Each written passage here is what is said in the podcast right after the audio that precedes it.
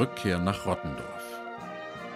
Was die Aufarbeitung des Nationalsozialismus mit unserer eigenen Lebensgeschichte zu tun hat. Von Clemens Tangerding.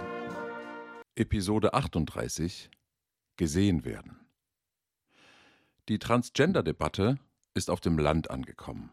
Nicht in all ihrer Feinheit, oft sicher auch mit den falschen Begriffen, manchmal sogar abwertend. Aber die Menschen auf dem Land sprechen darüber.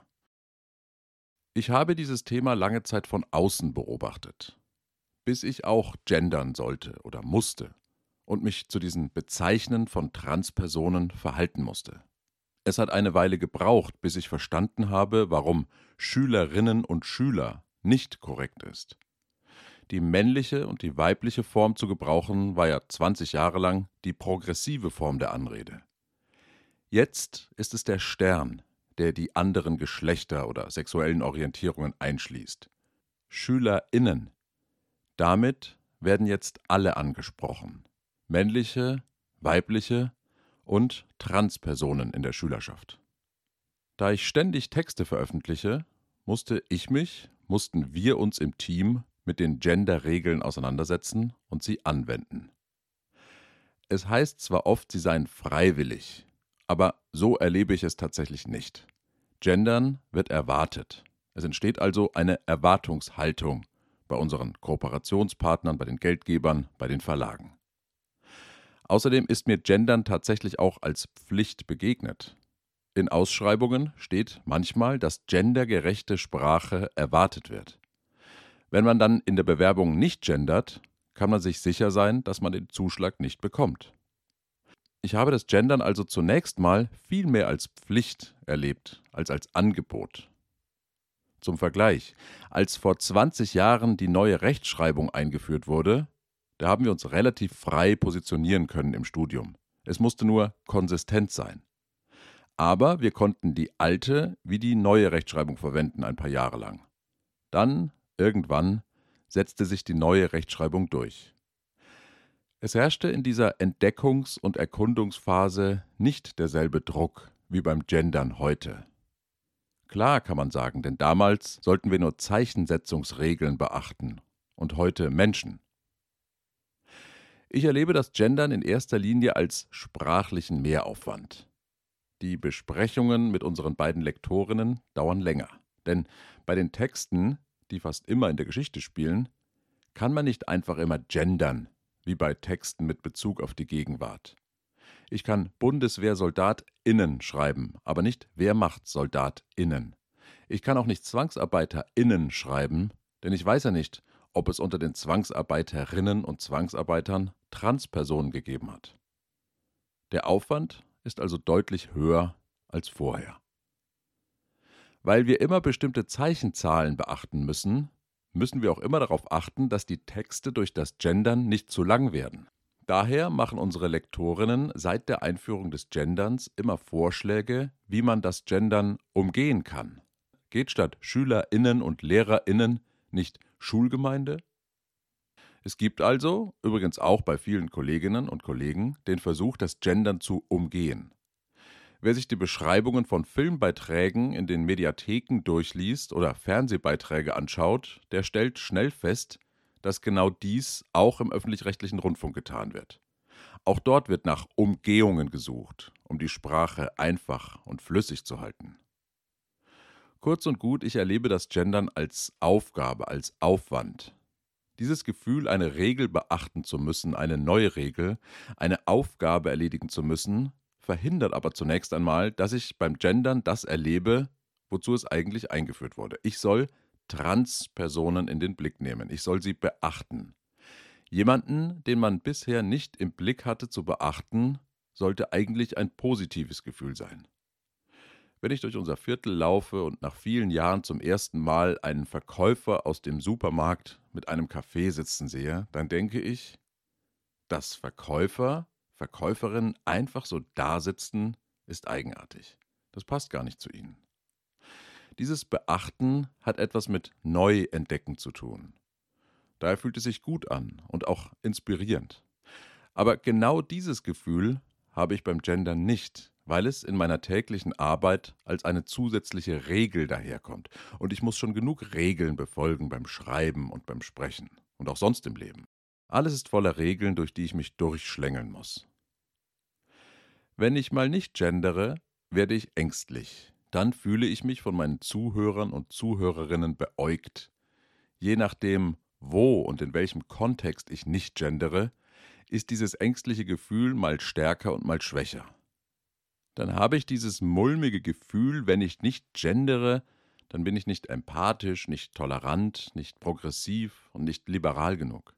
Ehrlich gesagt gendere ich vor allem, weil ich muss und weil ich dieses ängstliche Gefühl nicht haben möchte. Weil ich nicht als ein bigotter, ewig gestriger, versteinerter, weißer, männlicher Biodeutscher wahrgenommen werden will.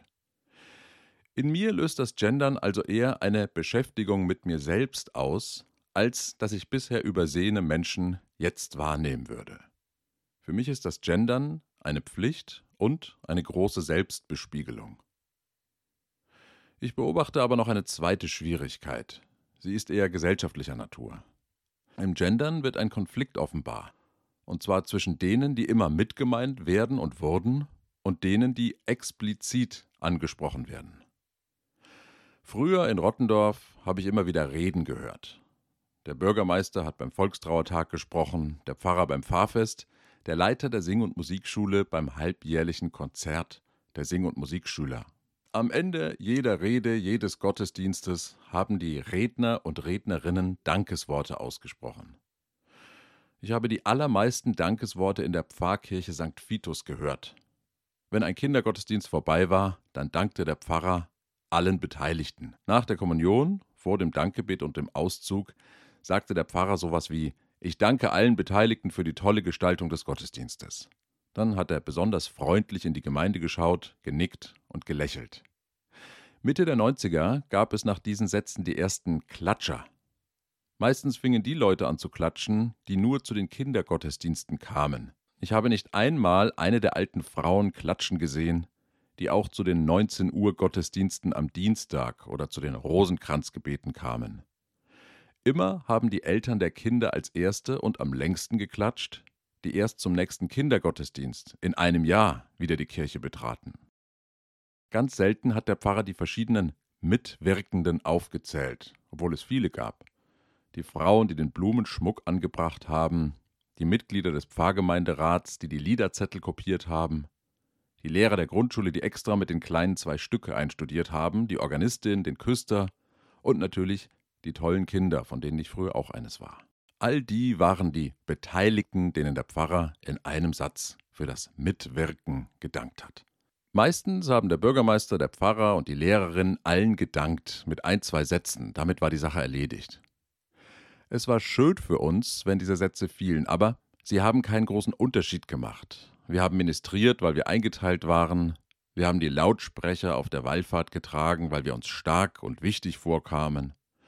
Wir haben beim Sommerfest Bier gezapft und Würstchen gegrillt und danach stundenlang Bierbänke eingeklappt und aufgestapelt, weil es dazugehörte.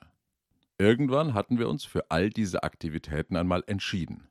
Aber in dem Moment ging es darum, die Arbeit zu erledigen und natürlich auch zu zeigen, wie erwachsen man war. Weil die Erwachsenen immer bis zum Schluss aufräumten, nur die Kleinen gingen eher nach Hause. Aus heutiger Sicht würde ich sagen, dass wir zu wenig dafür gewürdigt wurden, was wir taten. Wenn ich mir vorstelle, wie meine Karwochen abliefen, dann waren die Dankesworte des Pfarrers ein Witz. Wir sind um 5 Uhr aufgestanden, viermal am Tag durchs Dorf gezogen mit unseren Ratschen und unseren heiseren Stimmen, wir haben am Kar-Samstag in unserem Bereich an jede Tür geklingelt, Schokolade, Eier und Geld entgegengenommen und Obstler abgewehrt. Am Ostersonntag sind wir um 3 Uhr aufgestanden, um zwei Stunden Osternacht zu ministrieren. In der Osternacht sind in der katholischen Liturgie keine Dankesworte vorgesehen. Wir wurden nicht erwähnt, aber wir haben uns trotzdem gesehen gefühlt. Als ich studiert habe, haben sich Dankesworte geändert. Die Professorinnen und Professoren dankten nach einem Projekttag nicht mehr allen, die mitgewirkt haben, sondern sagten, sie würden jedem Einzelnen und jeder Einzelnen danken. Das Ich danke allen wurde ersetzt durch Ich danke jedem und jeder Einzelnen. Was natürlich nicht stimmte, denn die Redner dankten eben nicht jedem Einzelnen, sondern allen zusammen. Aber es fühlte sich noch bewusster und noch anerkennender an als die Art, wie die Pfarrer und Gruppenleiter früher gedankt hatten. Wie man Menschen dankt, sagt etwas darüber aus, wie man über sie denkt. Und wie man sich bei Dankesworten fühlt, sagt etwas darüber aus, was man selbst an Dankbarkeit und Anerkennung empfindet. In Deutschland treffen beim Gendern zwei Stränge, zwei Strömungen aufeinander. Gendernde Menschen möchten Transpersonen eigens ansprechen. Sie fühlen Transpersonen beim Sprechen ohne Gendern nicht mitgemeint, nicht gesehen. Aber eine große Mehrheit der Menschen ist damit aufgewachsen, nicht mitgemeint zu sein, immer Teil eines Sammelbegriffs zu sein. Die einen wollen explizit gesehen und benannt werden, die anderen sind es gewohnt, nicht eigens gesehen und nicht eigens benannt zu werden. Ich gehöre zu der großen Masse an Menschen, die sich schon früh damit abgefunden haben, mit einer Sammelbezeichnung abgespeist zu werden. Ich war einfach einer von vielen. Von vielen Schülern, Studenten, Rottendorfern, Kindern, Ehrenämtlern, Fußballern, Ministranten, Jugendlichen, Deutschen. Für mich war das okay. Ich wäre gar nicht auf die Idee gekommen, dass ich eigens angesprochen werden will. Ich bin aber auch keine Transperson und ich verstehe das Argument, dass wir Transpersonen jetzt eigens ansprechen sollten, weil sie gesellschaftlich ignoriert, manche sogar ausgestoßen wurden. Wie es ist, an einer Bushaltestelle zu stehen und misstrauisch beobachtet zu werden, das weiß ich nicht. Durch die Straßen zu gehen und einen fiesen Spruch abzubekommen, das kenne ich nicht. Wenn das Benennen von Transpersonen dem etwas entgegensetzt, dann hat es seinen Zweck erfüllt. Aber noch fühlt es sich für mich nicht wie dieses Gegenmittel an, obwohl ich es tue, obwohl ich es anwende. Ich kann mich noch daran erinnern, wie mir irgendwann bewusst wurde, dass ein Familienmitglied von mir homosexuell war. Niemand hat es so richtig ausgesprochen, aber diese Person wurde anders behandelt. Über sie wurde anders gesprochen. Niemand in der Familie hat es ausgesprochen, dass unser eigenes Familienmitglied homosexuell ist. Als ich es endlich wahrgenommen, als ich es endlich verstanden habe, habe ich mich fürchterlich darüber aufgeregt, dass es niemand richtig ausgesprochen hat. Ich war Ende 20, Anfang 30. Durch diese Erfahrung hat mein Kampf mit der katholischen Kirche begonnen. Weil Katholiken nicht lernen, mit Fremdheit umzugehen, sofern es sich bei der Fremdheit um sexuelle Fremdheit handelt. Und weil die katholische Kirche homosexuellen Menschen tatsächlich Rechte verwehrt, die sie allen anderen zuspricht. So steht es im Erwachsenenkatechismus, der die Lehre der katholischen Kirche zusammenfasst und kommentiert. Der Katechismus verhält sich zur Bibel wie ein Gesetzeskommentar zum Grundgesetz. Und in diesem Kommentar steht im Band 2, zweiter Teil, Seite 386 folgendes über Homosexuelle. Zitat In der Gesellschaft ist es allen Menschen aufgegeben, homosexuell veranlagten Menschen Verständnis entgegenzubringen. Diffamierung und Herabsetzung treibt sie in eine unerträgliche Situation und erschwert ihnen die Kommunikation. Die Christen sind aufgerufen, homosexuellen Menschen pastorale Hilfe anzubieten. Eine kirchliche Anerkennung als Institution können gleichgeschlechtliche Partner nicht erlangen. Zitat Ende. Über die Entwicklung homosexueller Geschlechtlichkeit steht im Katechismus, Zitat, in der Anfangsphase entdeckt der homosexuell geprägte in einem schmerzlichen Prozess sein Anderssein. Ihr folgt die Phase des Bedürfnisses nach Befriedigung mit gleichgeschlechtlichen Menschen. Daran schließt sich die Phase der wechselseitigen körperlichen Kontaktaufnahme an. In der letzten Phase schließlich gibt es volle homosexuelle Begegnungen bis zum Zusammenleben homosexueller Partner in einer länger dauernden Gemeinschaft. Diese dauert nach dem Stand der heutigen Forschung in nur wenigen Fällen mehrere Jahre an. Zitat Ende. Über die Selbstwahrnehmung von Homosexuellen schreibt der Katechismus, Zitat, Homosexualität bringt im Vergleich zur Heterosexualität Beeinträchtigungen mit sich. Bereits die Anatomie der menschlichen Geschlechtlichkeit weist auf die Zweigeschlechtlichkeit hin. Homosexuelle Handlungen schließen eine volle geschlechtliche Polarität wie auch die Zeugung von Nachkommenschaft grundsätzlich aus. Der gleichgeschlechtlichen Beziehung haftet somit Unfruchtbarkeit an. Unter dieser Rücksicht empfindet auch der Homosexuelle seine Prägung als Anderssein, selbst wenn er sich allmählich mit seiner Vorgegebenheit abfindet. Zitat Ende. Resümierend heißt es, Zitat, von der Schöpfungsordnung und vom Schöpfungsauftrag Gottes an Mann und Frau her kann Homosexualität nicht als eine der Heterosexualität gleichwertige sexuelle Prägung angesehen werden. Der eigentliche Raum der vollen Geschlechtsgemeinschaft ist nach dem Verständnis der Bibel die Ehe zwischen Mann und Frau, und die Keimzelle der menschlichen Gesellschaft ist die Ehe. Zitat Ende. Homosexuelle Menschen werden ganz klar und eindeutig in der Lehre der katholischen Kirche aus der Gemeinschaft ausgegrenzt. Ich habe beobachtet, wozu diese Ausgrenzung führen kann in meiner eigenen Familie, und ich habe damals beschlossen, dass das für mich nicht geht. Ich bin ausgetreten und es fühlt sich immer noch an, als wäre ich zum Austritt genötigt worden. Unser homosexuelles Familienmitglied sollte nach meiner Überzeugung einfach ein ganz normaler Teil unserer Familie sein. Einfach ein Teil. Dieses Mitglied sollte sich beim Schön, dass ihr alle da seid, mitgemeint fühlen. Ganz selbstverständlich. Und noch empfinde ich es nicht so, dass Transpersonen durch das Gendern aufgenommen werden in ein wie immer auch geartetes Wir. Was das Gendern macht, in meiner Wahrnehmung, ist, dieses Teil von etwas Größerem zu sein, aufzusplitten. Transmenschen werden in meiner Wahrnehmung nicht Teil des Wir, sondern werden als ein neues Ihr definiert. Als würde der Unterschied zwischen uns, uns Nicht-Transmenschen und Ihnen, denen da, den Transmenschen, festgeschrieben.